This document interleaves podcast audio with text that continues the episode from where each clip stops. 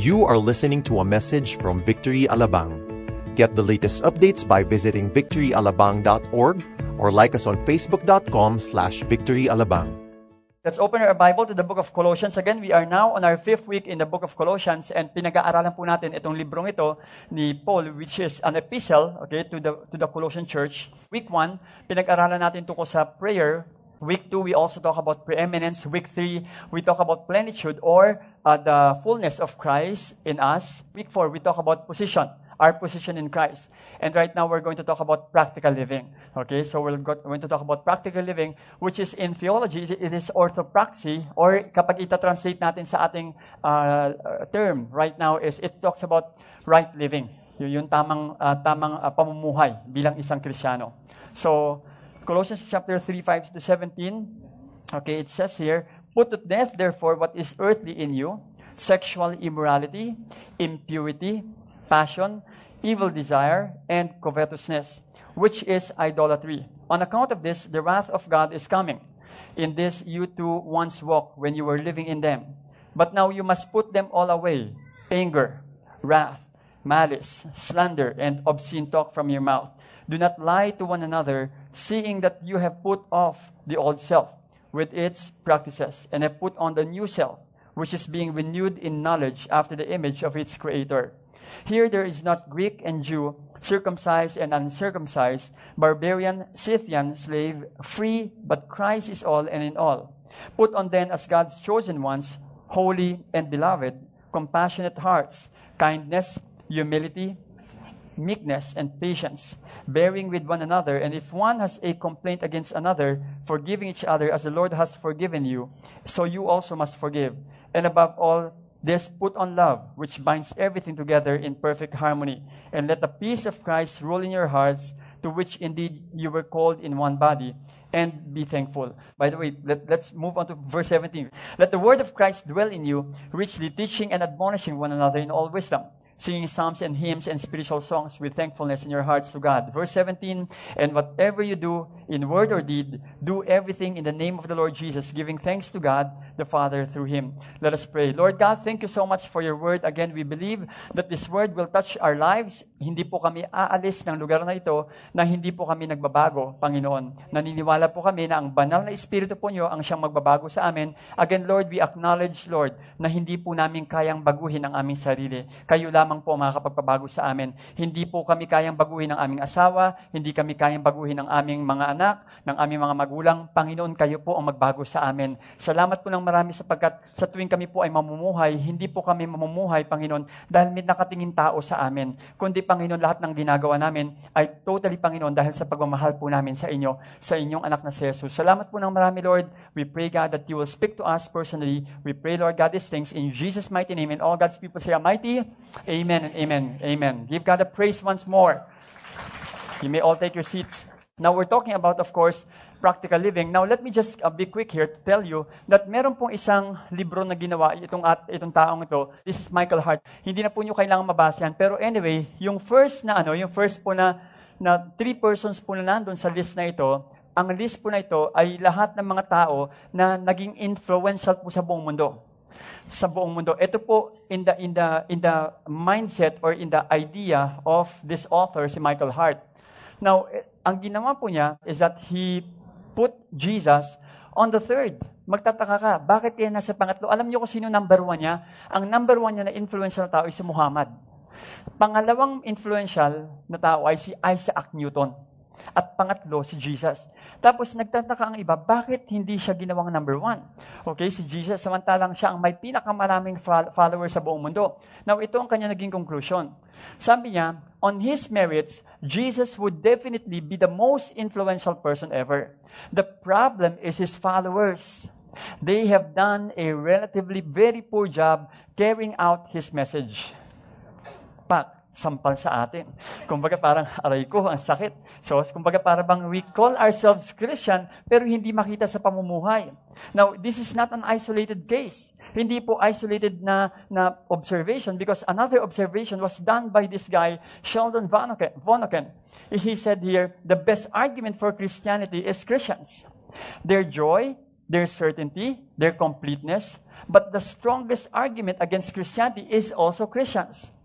Sabi niya dito, when they are somber and joyless, uh, joyless and they are self-righteous and smug in com- complacent consecration, when they are narrow and repressive, then Christianity dies a thousand deaths. In other words, pwede mong ipagtanggol ang Christianity by looking at the lives of the Christian. Pwede mo sabihin na si Jesus Christ ay totoo, si Jesus Christ ay tunay na buhay, pero yun nga lang, kapag halimang gusto mo rin tirahin ng Christianity, titingnan mo lang yung buhay ng mga Krisyano rin. As sabihin, may kilala nga akong born again dyan eh. Born again daw siya. Burn again naman. Nagsisinungaling. Born again raw siya. Pero dalawa, as, kumbaga, hindi naman tapat sa asawa. Born again raw. Pero tiga mo, hindi naman talaga nagsasabi, kumbaga, ang daming mga kalokohang ginagawa. Born again daw. Kaya minsan, instead na, you know, ang mangyari, yung Kristiyano ang makita natin buhay niya ay uh, align sa tinuturo ni Jesus, minsan itong mga Kristiyanong ito, sila rin yung nagagamit na pang sangkalan to fight against Christianity. And another uh, comment that was given is given by a leader in India. Ito po ay si Mahatma Gandhi. Sabi niya, I like your Christ. I do not like your Christians. Your Christians are so unlike your Christ. Kumbaga, pag may nakita kang Kristiyano, minsan parang gusto ko si Kristo, gusto ko si Kristo, gusto ko si Jesus. Kaso nga yung mga follower niya, ano eh, hindi hindi ko gusto eh. May mga iba nga ayaw nga makinig ng, ng kanyang message. May mga iba sabi na Christian raw sila pero hindi naman nagbabasa ng Bible. Christian raw pero hindi naman nagpe-pray. Christian raw pero tiga mo natutulog sa service. Christian raw pero tiga mo ngayon tiga mo nananaginip na. Yung tipong ganun. I mean, di ba? May kita mo talaga eh. Kristiyano raw, pero hindi naman makitaan talaga. Pero alam ko naman ng mga taga 9 o'clock, nagagising to palagi. Pakitap naman sabi mo sa katiwa, alam ko, eh, hindi ikaw pinag-uusapan rito. Hindi ikaw pinag-uusapan, ibang tao yung pinag-uusapan rito, no? Kaya nga, we again understand that we are the salt. Dapat po tayo ay asin. Salt po tayo. Di ba? Salt. We are a salt. At pagka sinabing salt po tayo, kaso nga lang, misa ang totoo po nun talaga, Minsan ano eh, nawawala minsan yung pagiging asin natin. At alam mo feeling ng mga tao pagka nawawala asin natin, nakumpakla natin. Ay, mabuti sana kung ganyan lang. Ang iba talaga kasi, ah, tipo napapakamot na lang ng ulo, parang, Christian ba talaga yung mga yan? Parang, hindi ko yata makitaan eh. Eh minsan, di ba, sinasabi rin natin sa ating sarili, tayo ang ilaw. Di ba? We are the salt and light. Kaso nga lang problema, minsan, na, na, ano eh, nababasag yung ilaw eh. Kapag halimbawa napundi ng gusto, ang tendency ngayon, some people will now say, ganyan ba ang krisyano? And alam mo, ang taas ng tingin sa krisyano, ang taas ng tingin sa mga born. Pag sinabi mong born again ka, ang tingin agad nila, wow, from head to foot. Babantayan ka na nila. Lahat ng salita mo. Lahat, as in lahat ng galaw mo, sa, titingnan talaga nila from head to foot. Eh, pag, pagpasok na pagpasok mo na opisina, titingnan nila agayan kung nag-time in ka ng tama. Kapag meron ka nabitawang sa, oh, kristyano ba yan? Ba't nagmura? Kristyano ba yan? Christian ba yan? Ay, ito, di ba, malalaman mo yan kapag halimbawa effective kang witness sa kanila, kapag halimbawa lumapit ka at sinabing, hoy, huwag tayong mag-usap, ano, nandito siya, ano, nandito yung, ano, holy, holy, hallelujah, hallelujah. kapag ka ganyan ang sinasabi nila, ibig sabihin nun, effective ka na as a Christian. Pero pag walang dating, ay wala. Eh, again, we have to understand we are the salt and the light. It says there, you are the salt of the earth, but if salt has lost its taste, how shall its saltiness be restored? It is no longer good for anything except to be thrown out and trampled under people's feet. Kasi ganun po sa mga, sa mga ancient Near East, pag ang asin, wala ng lasa, tinatapon na lang yan sa kalye. Bali, wala na lang. They trample it by feet. The same thing with the light. You are the light of the world. A city set on a hill cannot be hidden. Hindi mo pwede itago yan. Dapat nag-iilaw yan. Kaya dapat kung krisyano ka, hindi ka dapat na Christian 007. Secret Agent 007. Hindi magpapakilalang krisyano. Alam mo kung bakit? Gustong tumakas. May mga ibang ganon. Ay, baka pag nalaman nila kasi born again, baka mamaya, ano yung tingnan ako eh. Eh, di ba dapat ganon? Di ba dapat talagang malaman ng ibang tao na Christian ka? Para ang mga tao, mabless sa buhay mo. Hindi yung kapag gumawa ka ng kabutihan, ay, alam mo mangyari yan pagka hindi nila, nila alam na Christian ka, at may ginawa kang tama, ang sasabihin nila sa'yo, ay, ang galing mo ha. Uy, uh, paano mo ginagawa? Ano, ano, pa, ano, mahal na mahal mo ang asawa mo at tapat ka sa asawa mo ha. Ang galing mo namang ano, uh, tatay sa mga anak mo, ang galing mo ha. Uh, lahat ng praises, alam mo, lahat ng, ng, ng glorification napupunta sa'yo. Lala, lala, lalabas yan, glory to me. Imbis na ang glory na pupunta kay Lord. Imbis na ang sabihin nila, ay ano kaya niya nagagawa yan kasi ano eh, Christian kasi siya eh. Tinanggap niyan si Lord eh. Kaya ang glory na pupunta sa Panginoon, hindi sa inyo. That is why we have to always understand that our goodness, our good works, is really for the people who sees us. Yung tumitingin sa atin.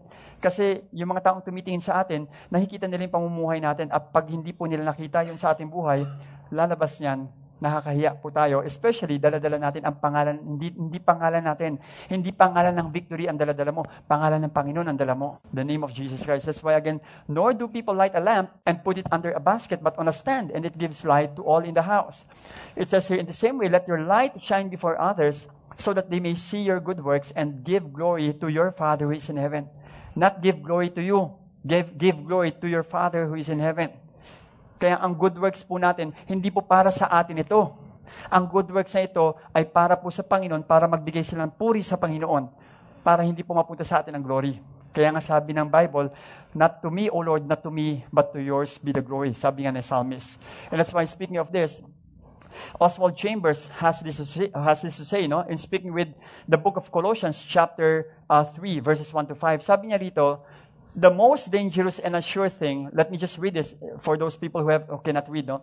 The most dangerous and a sure thing is to try to live without God. Yun po ang delikado. To try to live without God. For one who is born again, it is easier to live in a right standing relationship with God than it is to go wrong, provided we heed God's warning or warnings and walk in the light. In other words, kumbaga ang pinakadelikado na parte ng ating buhay ay yung maglakad po tayo nang wala ang Diyos sa ating buhay. We have to always walk with the Lord. Kaya nga ang life po natin is hidden in Christ.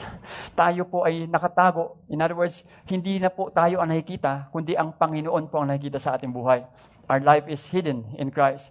And that's the problem with the Colossian church. Yung Colossian believers, yung mga taga-Colosa, ang nangyari po, they tend to compromise. They tend to, of course, neglect who they really are to the point na na, na, na, na, na dadilute ang kanilang faith at yung paglalakad nila sa Panginoon ay ganun rin, nako-compromise. And again, we don't want to follow, of course, the Colossian believers in this area, but we want to learn from what they have experienced. And the Bible is also clear. That's why Paul mentioned this in the book of Ephesians in chapter 5 verse 18 that says, And do not get drunk with wine, for that is debauchery, but be filled with the Spirit. Be filled with the Spirit. Huwag po tayong maging idol. Alam mo, tendency pag naging idol po tayo, there's a tendency for us to do things in the flesh kapag idol po tayo. Sabi nga ng isang tao, may nakapagsabi po na idleness is the devil's playground. May tumawag po sa akin one time at nakausap sa amin, Pastor, bakit ganito nasa bahay ako? Bakit parang, parang kapag halima nag-iisa ako, ano, ang lakas ng temptation. Napupunta talaga ako sa internet pornography. Eh, ano eh, parang paano ko paglalaban ito? Sabi ko, ano bang ginagawa mo? Wala. Ay, kaya naman pala. Hindi ka na, maglinis ka ng bahay, ayusin mo lahat ng mga bagay sa ano sa sa loob ng kwarto mo. Maging ano ka, maging fruitful ka, magbasa ka ng Bible, mag-aral ka ng Bible, be fruitful, listen to some preachings, just be fruitful. Huwag mo hayaan maging idol ka. Kasi if you become idol, then that's the tendency is that for you to give in to the flesh. Kailangan maging busy ka, productive, ika nga. You have to be productive in your life. Because if you will not be productive in your life, the tendency is for you to gratify the flesh, your sinful nature. Eh kapag sinabi yang, eh pastor, paano yung kapag nalinis ko na lahat ng mga bagay sa bahay? Aba, linisin mo yung bahay ng kapitbahay mo. Para talagang asin, wala talaga, lahat magawa mo talaga. Gagawa ka ng paraan. Okay? Hindi pa pwedeng hindi. You have to do something. Hindi pa pwedeng wala kang magagawa. Meron at meron kang magagawa you can do something other than being unproductive. And so that's why we are going to talk about ways to Christian living. No, let's let me add on that. Ways to practical Christian living. Because alam ko na itong mga bagay na ito ay magiging relevant po sa atin. Pero binabalaan ko po ang lahat. Medyo matalas po ang aking ipipreach ngayon.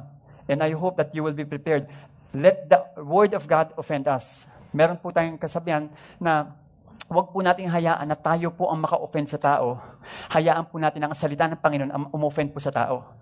Kasi pag, nag, pag ang salita ng, ta- ng Panginoon ang maka-offend sa tao, nagbabago po ang tao. Pero pag tayo naka-offend sa taong yun, baka hindi na kayo mag-usap. Kaya kailangan yung salita ng Panginoon ang talagang dapat na mapakinggan natin. Handa na po ba tayo? Okay, so let me go to my first one. First is that we have to put off the earthly desires. Put off the earthly desires. Now, what does it mean when we say put off? Etong sinabi po sa Bible is, put to death, therefore, what is earthly in you. Put to death, therefore. Ano ibig sabihin ng put to death na ito? No? Kapag sinabi natin put to death, ibig sabihin patayin.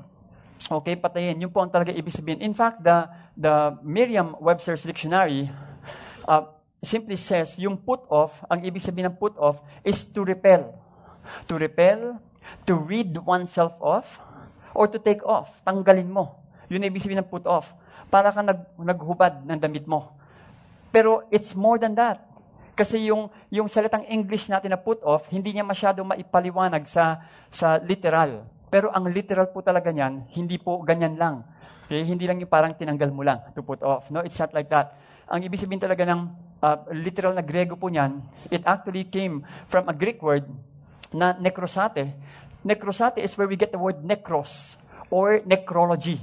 Di ba? Whenever we do uh, funeral, tapos sasabihin natin, oh, magne-necrology ba tayo? Meron pa tayong, ibig sabihin na necrology, it talks about the dead. Okay? So therefore, pag sina- sinabing put off, ang ibig talaga sabihin nun is to put to death. Patayin mo. Okay? Ibig sabihin, to mortify. Kung halimbawa nasa medical field ka, naiintindihan mo to, to atrophy. Ibig sabihin, to atrophy, tatanggalan mo na lakas. Ang katawan mo, kapag hindi mo to ginagamit, it will atrophy. Ang muscle mo, hindi yan gagalaw na for the longest time. And that's what, ha- what happened kapag halimbawang ikaw ay pasyente at walang nagtitherapy sa'yo. The tendency of the muscle will really become small to the point na ang mangyari sa muscle mo, hindi na gagalaw yan. So parang patay nang dating. So ganun po, that is a metaphor na dapat natin gawin sa ating, you know, sa ating uh, uh, pagkatao. In other words, every part of our system, we have to put to death. Why? Because we are already alive in Christ. Dapat, kap- kaya nga sinabi ng Bible, imagine di ba sinabi ni Jesus, kapag halimbawa tayo po ay nagkasala, you have to pluck out the eye. Hindi po literal yun. Kasi kapag di-literal po yan, lahat marami pong bulag sa atin kapag gaganon. Yeah. That is metaphor only. Ibig sabihin, ang sinasabi ron is that you have to read between the lines that this is really something. This is really reality. Na you have to pluck out the eye, you have to even cut off your hand kapag halimbawang it causes you to sin. Ganun kaseryoso po ito. That is why speaking of this mortification or put to death, we have to put to death everything in our system, in our flesh, para hindi po ito mabuhay. Kasi nag-resurrect eh. There's a tendency for them to resurrect. Now, let me just name it one by one. No? Isa-isa. According to, uh, according to uh, Clark's commentary, let me just read this no, for, for some of you who can't uh, read from the back. Mortify, okay, therefore, ibig sabihin ito, put them to death. The verb is used metaphoric, metaphorically to signify to deprive a thing of its power. Ibig sabihin, wag mong bibigyan, okay? Wag mong i-feed. Wag mong i-feed para matanggalan siya ng power. To destroy its strength. Use no member of your body to sin. Huwag mong gagamitin ang bawat membro ng katawan mo sa kasalanan against God. Keep all under dominion. Ibig sabihin, you rule over it. Kasi binigyan ka ng lakas ng Panginoon para i-rule, para mag para para uh, I mean, you have to dominate over your desires and never permit the beast to run away with the man. To gratify any sensual appetite is to give it the very food and nourishment by which it lives, thrives, and is active. In other words, if you're uh, if if you are weak in that particular area, kung weak ka sa let's say pag pagbabayad ng utang, eh wag kang mangungutang. Wag kang mangungutang. Pag weak kang magbayad ng utang sa bangko o sa mga ibang tao, wag kang mangungutang. Weak ka ron eh.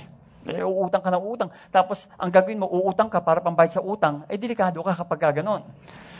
Minsan may mga taong ganon. Kapag weak ka naman, in the area, let's say, of, lust, of the flesh, then please, huwag kang pupunta sa site na mag-isa ka. Ibig sabihin, yung, yung computer mo, iharap mo sa, sa, sa mga taong nakakita. Kasi alam mo, weak ka sa area na yun. In other words, don't, don't, don't allow yourself to give in. Gagawa ka ng paraan. You have to, you have to really do something about this. Because if you will not do something about this, ang mangyayari niyan, babagsak ka. And someday, you will you will really see yourself na nako bakit ba ako nag-give in dito bakit ako nag kasi nga binigyan mo ng open door again do not again uh, feed okay your flesh It says here in, uh, again, in the book of Colossians, chapter 3, 5, Put to death, therefore, what is earthly in you, sexual immorality. Simulan natin dito. Sexual immorality. Now, when you talk about sexual immorality, this simply means, of course, the passage here. Okay, again, maliliit po ito, no? Let me just uh, uh, give you an, uh, uh, I mean, expound ko lang para at least maintindihan nyo. Ibig sabihin ng sexual immorality ron, it came from a word na porneia. Doon po natin nakuha yung salitang pornography. Porneia. Ang porneia po na ito, it means illicit sexual intercourse or adultery or fornication or homosexuality or lesbianism or intercourse with beasts or animals, bestiality. It also added sexual intercourse with close relatives, which is, of course, yung mga close kin, and at the same time, sexual intercourse with a divorced man or woman na hindi kayo kasal. In other words, if you are not married, then that's mean, that means that you are committing sexual immorality in the eyes of the Lord. Kahit na sabihin mo magkasama na kayo matagal sa isang bubong, that is still sexual immorality. Kahit na sabihin mong kayo ay nagmamahalan, that is still sexual immorality if you are not married. Because you have to get married in order for you to be right in the eyes of the Lord. And that is very strong word. Napakatalas po na salita ito. Because we have we have to overcome our emotion. Kailangan po nating tindigan ito. At pag sinabi po nating mali ito, mali talaga ito. You have to draw the line between what is good and what is evil. What is right and what is wrong. Hindi po natin pwedeng i-justify ito at sabihin, ano eh, hindi kasi nila naiintindihan yung sitwasyon eh. Hindi, hindi, hindi, hindi natin pinag-uusapan yung sitwasyon. Ang pinag-uusapan natin dito, ano ba yung sinasabi ng Panginoon sa salitang ito? Sinabi niya, that we have to again go against sexual immorality. We have to mortify, we have to put to death sexual immorality in us. And again, if we will continue to do this, then we are sinning against God. If you are a single person at kayo po ay nagpa-practice, let's say, ng, uh, I mean, intercourse, you know, or, or, you know, sexual intimacy, even before you are married, then you are committing fornication if you are a single person. That is why we have to expose these things and understand that the Lord really abhors sin in our life. And I hope that as God's people, ma-purge po ito sa atin. And we will not, of course, tolerate this thing because this is sin in the eyes of the Lord. And we have to again lift up to the Lord and say, Lord, help me to fight this because I can't. It is only you who can help me in this. And once it's open in, in the light, then you have to do something and decide for yourself, ano ba ang dapat mong gawin. And praise God because there are, of course, a number of couples that I've talked to na after, you know, they understand about these things, especially sa mga victory weekend, naintindihan nila na kailangan palang gumawa ng paraan tungkol dito. Not just that, it's about sexual immorality that we have to put to death, but also at the same time, impurity. Okay, we have here impurity. What is impurity? One uh, commentator, John Gill, okay, Dr. John Gill, said this. And ang impurity can also be translated as uncleanness.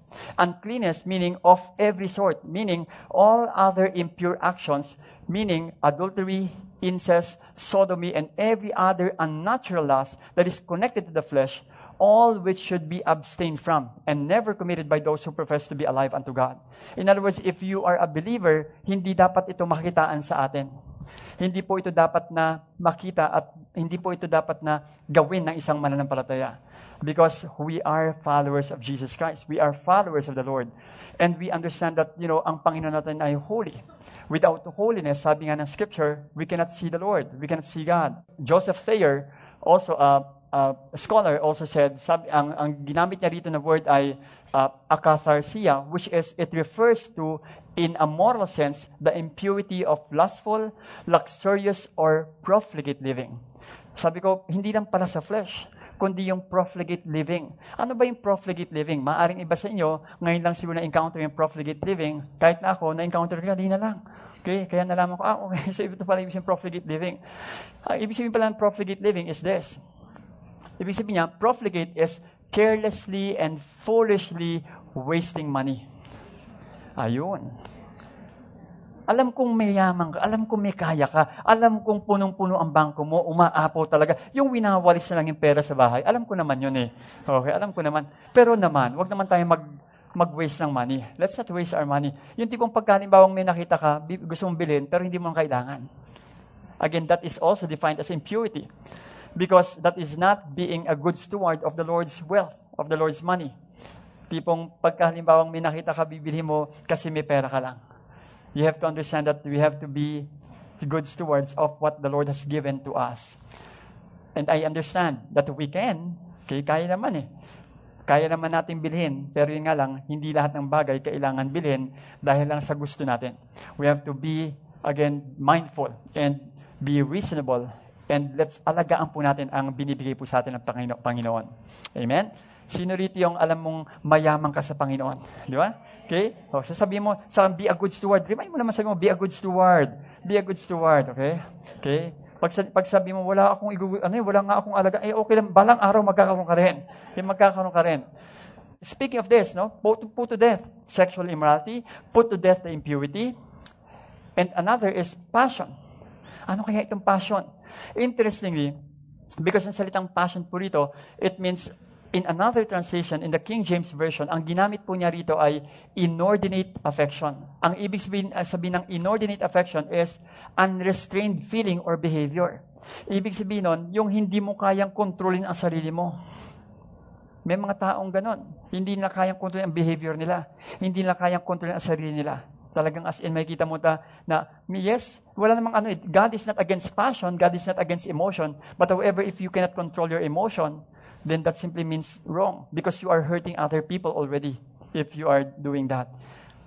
Kaya kapag halimbawang nandito na po tayo sa unrestrained feeling or behavior, kailangan at alam natin na medyo may tatamaan na tayong ibang tao, please be careful.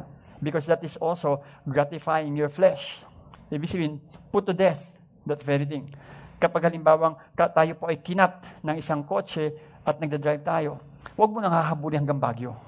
Yung tipong ganon, okay? So, talaga nag-iinit ka talaga, gusto mo habulin talaga. Wag, wag, wag na. Naalala ko nga ito, kinuwento ko nga, no? Meron pong ano, yung sa toll. Aban, nung nasa toll ako noon, ano, medyo matagal yata ako sa toll noon, nagkahalit yung nasa likod ko. Okay, medyo matagal-tagal na to. Nagalit, talaga binusina niya ko. Talagang, busina talaga. Talagang, as in, talagang kinarir yung busina. Talagang busina talaga to the max. Ay, ah, ang ginawa, ano, hindi niya alam kasi na meron kaming transaction po na, na, nasa toll. Tapos, bumaba, pagbaba niya, baba rin ako. Ah, baba rin ako, ganun. Tapos, pag, pagbaba ko, ganun, lapit sa akin, dinuro ko, iapante mo sa sakyan mo! Ang sabi ko, oho, okay. pasok, pasok ako sa loob. tapos, tapos sabi ko, ano kayo sa sasakyan ko? Nabasa ko na yung sasakyan ko. Tapos, sabi ko, pero alam mo yung nangyari yon ako, ah, hindi ko lang kung I am already a pastor during the time. Talaga, as in, lahat ng, lahat ng parte ng katawan ko, parang gustong sumilab. Parang gusto, parang gusto maging Superman lahat. Ah, Incredible Hulk ang dating kahit na ano, you know. Tapos, tapos sasabihin, Jun, kaya, kaya mo yan, sagutin mo, sagutin mo. Parang merong sasabi sa akin, ginanyang ka, Jun, yung pangalan mo. Okay? May nakakita sa'yo. Para, sabi ko, kaso nga lang, inisip ko, sabi ko, Lord, I don't want to do this. Dahil unang-una sa lahat, krisyano ako, baka hindi ko alam kung ano yung pinagdadaanan ng taong yon. At pangalawa, pagka ako nag-respond, may mga ibang makakita rin na at malaman ng krisyano ako. At pangatlo, at kapag halimbawa may nangyari sa amin dalawa, hindi ko alam kung anong, I mean, dahil lang doon, biglang ma- iikli yung buhay mo. I mean, you have to think of all those things. So, nung nasa loob na ako ng sakyan, biglang meron pa sinabing, ha, eh, hin- hinarurot yung sakyan na. Sabi sa akin, may nagsabi uli sa akin, sinasabi ng kaaway, habulin mo, habulin mo! Kaso nga, sabi ko, hindi, hindi ko habulin. Bi- talaga, I choose not to respond. Binagala ko lang talaga sa sakyan ko. Para talaga yung, yung emotion ko, I have to fight it. You have to learn to fight. You have to learn to overcome your emotion. Because hindi, I mean, if you will not learn to overcome that, baka mamaya umikli ang buhay mo sa mundong ito. Sabi ng Bible, the meek will inherit the earth. Alam mo bakit meek will inherit the earth? Kasi pag meek at humble ka, eh, ano eh, humahaba ang buhay mo eh, sa mundong ito eh. Eh, yung mga matatapang, nakakahanap ng katapat. Di ba? Ano eh, sabi ko, oo nga, no, tama nga, no. Kaya pala sinabi, Lord, the meek will inherit the earth. Kasi kapag matapang-matapang ka, sa tingin mo, walang magiging matapang pa sa'yo? Meron. At baka mamaya umikli buhay mo at sasabihin nila, ba't nandito ka na maaga? Dapat nag-make disciples ka pa. Eh, Lord, sorry ah, kasi ano eh. Ayun, hindi mo kasi nakontrol ang emosyon mo. Yun, ang problema. Kaya dapat, you need to be humble, you need to be meek. Okay? Remind again yung katabi, be meek. Be meek, okay? Be meek always, okay? Be meek. Put to death, therefore, what is earthly in you, sexual immorality, impurity, passion, and at the same time, evil desire. Evil desire, what is this? Therefore, God gave them up in the lust of their hearts to impurity or to evil desire. Sinabi yung lust po na yon is yun, yung po, yun po yung evil desire na tinatawag.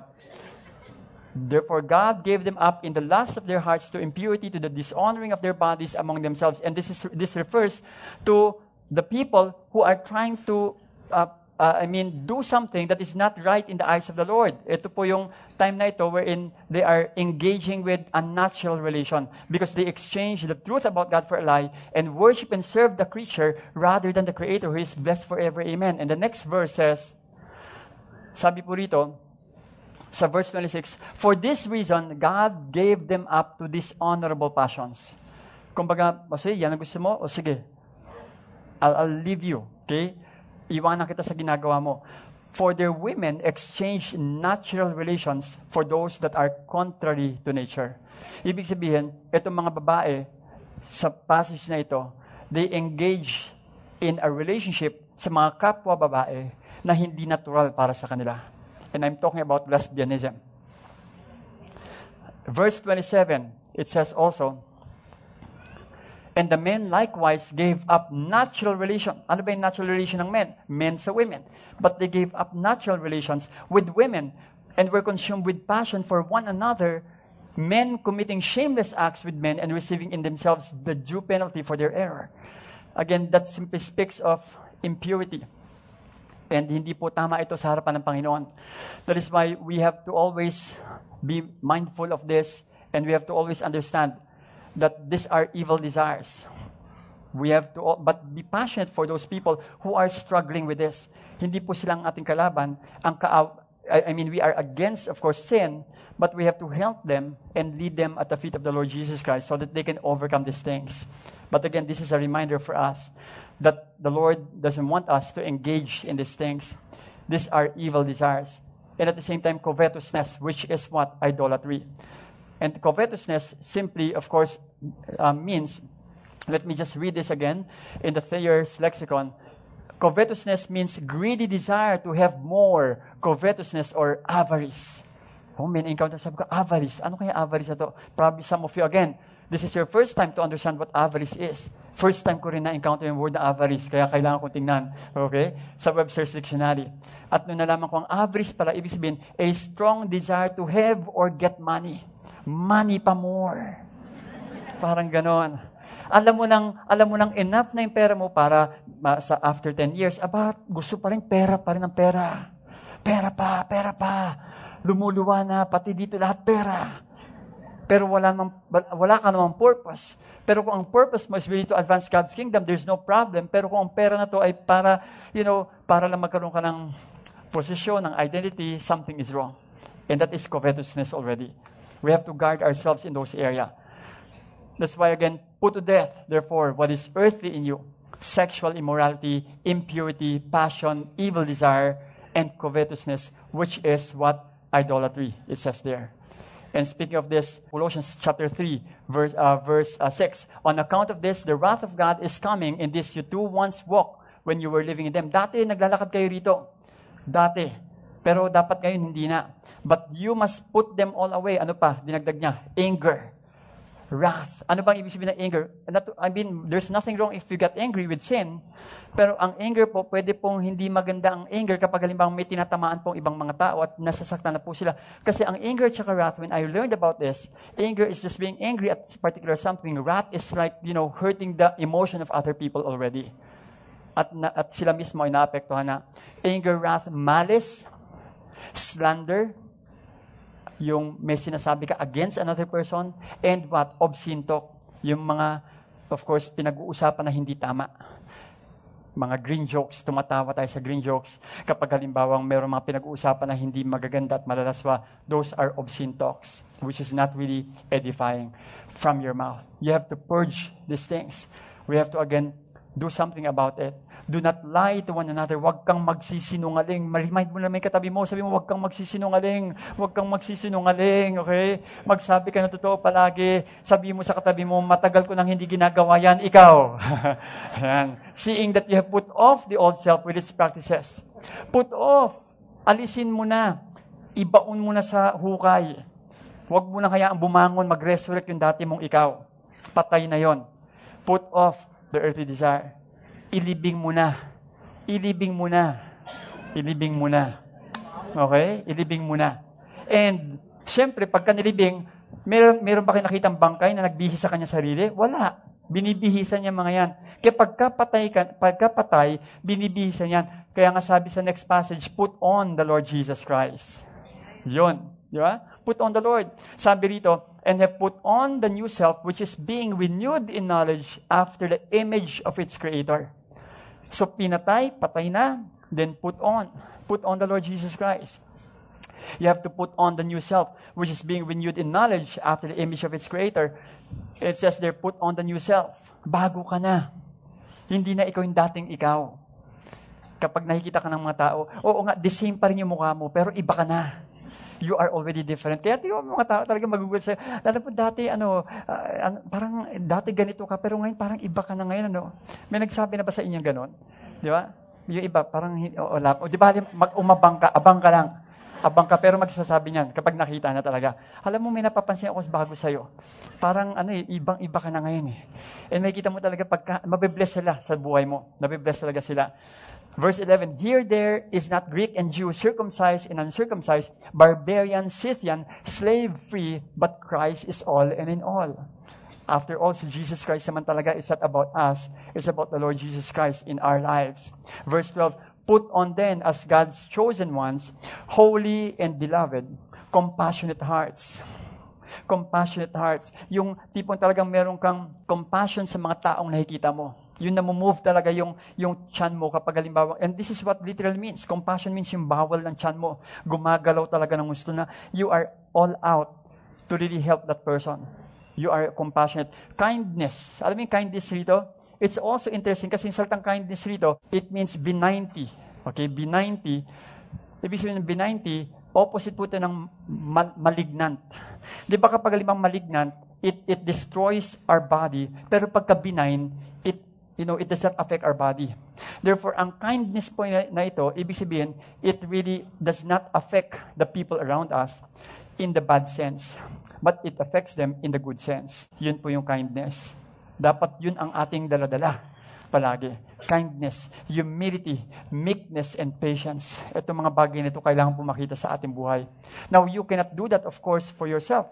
Only the Lord Jesus Christ, by the power of the Holy Spirit, you can do that. Kaya pong mangyari po yan. Bearing with one another, and if one has a complaint against another, forgiving each other, magpatawaran po tayo. Pastor, ko alam mo na kung magkano talaga yung utang niya. Hindi mo talaga mapapatawad. Patawarin mo na. Kasi pagka krisyano yan, magkikita pa kayo sa langit. Ay, mag, ano, magsisingilan kayo sa langit. Forgiving each other, you have to forgive that person. Learn to forgive. I don't know kung gaano katindi yung kasalanan ng taong yun, but you have to learn to forgive. Ang alam ko, pag nagpatawad ka, it really, of course, gives honor to the Lord, and at the same time, it will, it will not affect you. Alam niyo ba, speaking of that, we are designed by the Lord to worship Him. We are designed by the Lord to speak, to, to tell the truth. We are designed by the Lord to be kind. We are designed by the Lord to tell the truth as well.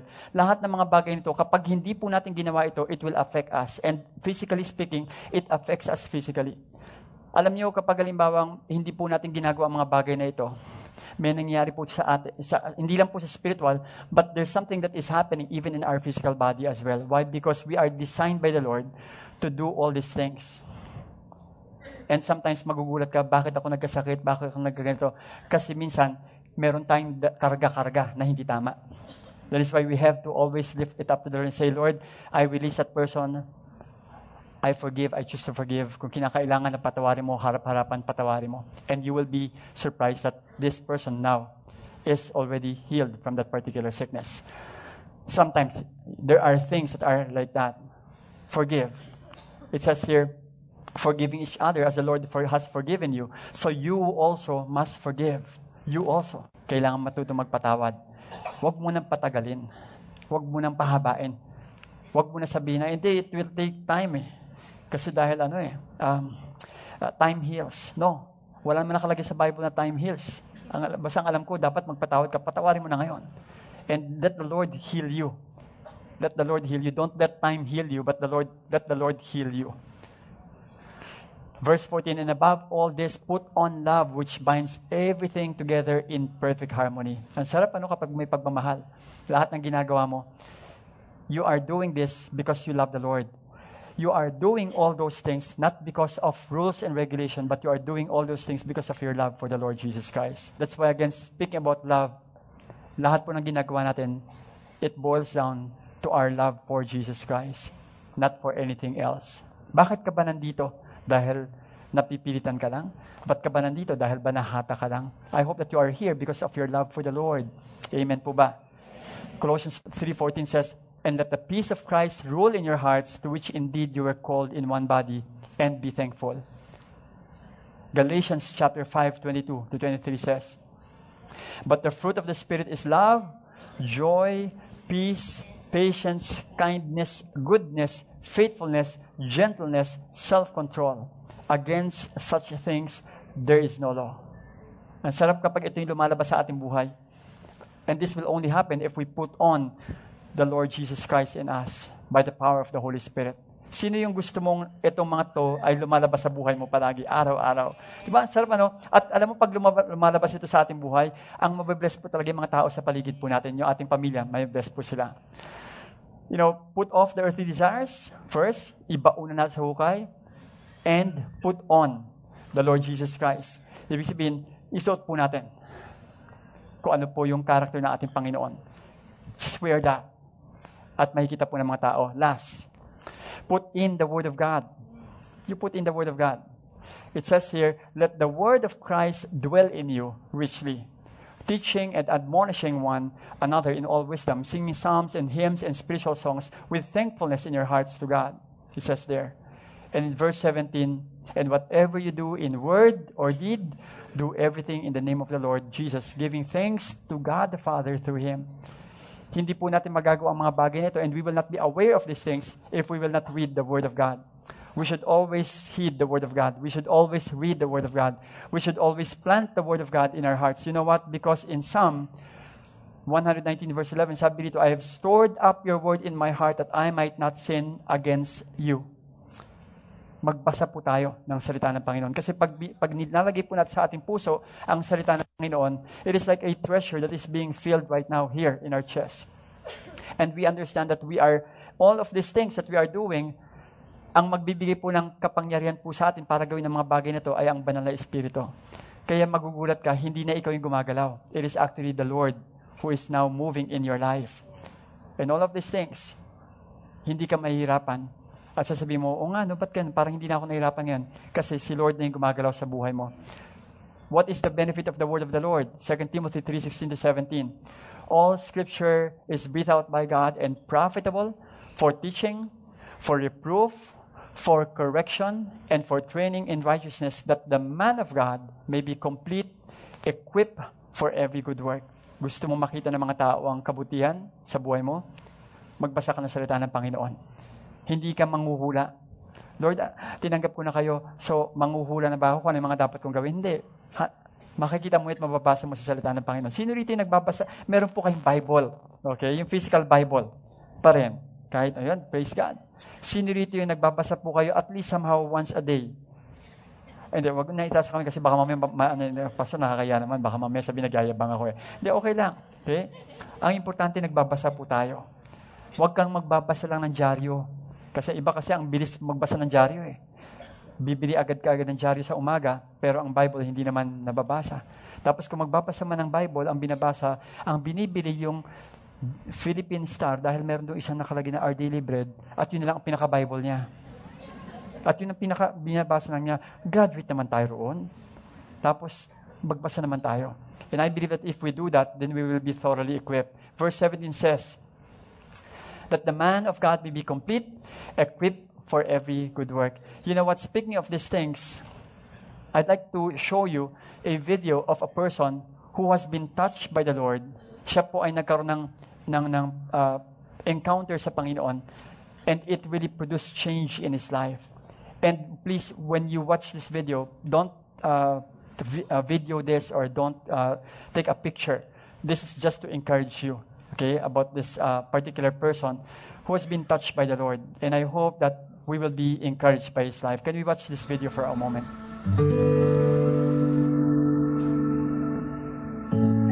si Jaime Gabrera. Na-reach out ako noong 2002 sa isang campus outreach. Pero yung time na yon, may isa kong bagay na hindi ko na isurrender kay Lord. Ito yung same-sex attraction ko. Nilihin ko siya. More than 100 different sexual partners. September 11, 2008, pupunta ako ng Manila Health Department. Nakuha ko yung resulta na may na HIV positive ako. Siyempre, natakot ako. Kung ano yung sabihin sa akin ng mga tao. Pinunit ko yung resulta sa Guadalupe Bridge. Tinapon ko. Sabi ko nga, tapon ako dito eh. Kasi gusto ko magpakamatay. Kasi, para saan pa? Eh, sira na rin naman ako eh. In time na yun, I asked my friend na head ng ushering ministry to to pray for me. Hawak-hawak lang kami ng kamay and then we're just kneeling before the Lord and praying and begging Him na yung maging resulta ay maging acceptable sa amin at maging maganda. Sabi din ng counselor, we had to run another test. Pagtingin ko, sabi sa akin doon, it's non-reactive. So hindi ako makapaniwala na naging non-reactive siya. That was the moment na pinrove ng Lord how faithful He is despite of my unfaithfulness. Dito yung sa kwarto na yun, actually, narinig ko si Lord. And I surrendered everything to Him. And na-feel ko yung love.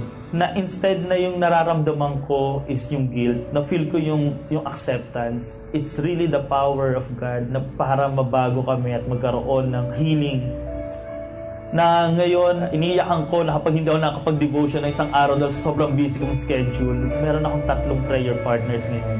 Tatlong tao na nagdarasal sa akin. And alam ko, simula nung araw na yun, hindi nagtatapos doon yung, yung sitwasyon na yun. May purpose ako noon. And I started to reach out as well to those people who are struggling with the same issue. Binigyan ako ng Panginoon ng mata na pwedeng tumingin sa sitwasyon nila na hindi judgmental, na hindi sila husgahan kung ano pinagdadanan, but with compassion. Yung testimony ko, yung buhay ko, yung paano ko gina, binago ng Panginoon, na ibabahagi ko sa tao, at nakikita nila yung Panginoon, hindi yung pagkakamali ko.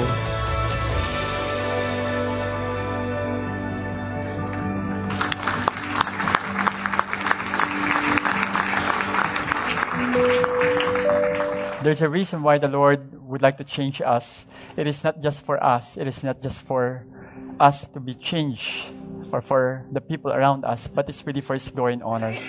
I'd like everyone to stand up with me, please. Just bow down your head for a moment and allow the word of the Lord to sink in deep in your heart.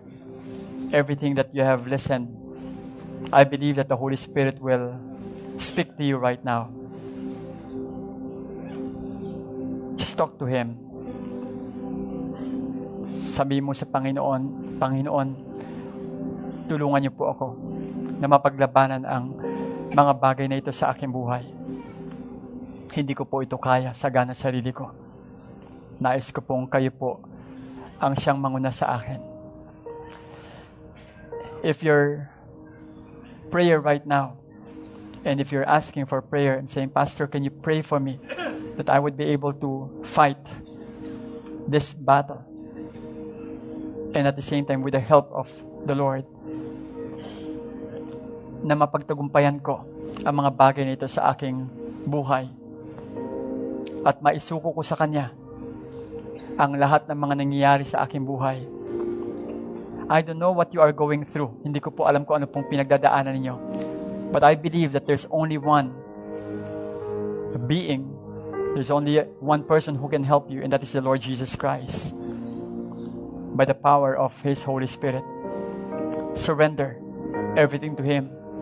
Isuko mo kung ano man yung dapat mong isuko sa Kanya at kailangan isuko sa Kanya. At sabihin, Panginoon, ayoko po ng ganito na palagi po akong talunan. Ayoko po na ganito na palagi akong na-overcome ng mga kasalanan sa aking buhay. But I want you to just give me the strength to fight this thing and say no to sin. Without looking around, just raise your hand if you are that person. Nobody will judge you here. Nobody will condemn you. Not even God will condemn you, but God is here right now to help you. To help you in many different ways. Just humble yourself that you need help. Just raise up your hand. Let me pray for you. Lord, I pray in the name of Jesus. Reach out, Lord God, to your children. Hawakan niyo po sila, Panginoon, sa kanilang kamay. Tulungan niyo po sila, Panginoon, sa kanilang mga kanya-kanya mga battles, Lord. Iba-iba po ang aming gera, Panginoon. Pero ang alam po namin, ang captain of the Lord's army ay ikaw. You are the one who fights our battle. Ang alam namin, Panginoon, ang kaaway ay ta- talunan.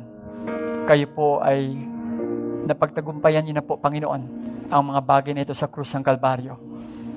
At naniniwala po kami, Panginoon, na hindi po kami aalis at lilisan sa lugar na ito na talunan because we are victorious, Lord, because of the blood of Jesus Christ. Lord, I pray right now that you will hold, Lord, your children right now. And I believe, Lord, that even right now you are speaking to them, you are touching their hearts, touching their lives. And I believe, Lord, that their life will be a testimony of your miracle. Salamat po ng marami sa inyong kabutihan, Panginoon. Tulungan niyo po sila na magamit ang kanilang buhay continuously para po sa ikapupuri ng inyong pangalan. Muli, Panginoon, itinataas namin ang lahat ng ito sa pangalan ni Jesus. Amen and amen and amen. Thank you, Lord God.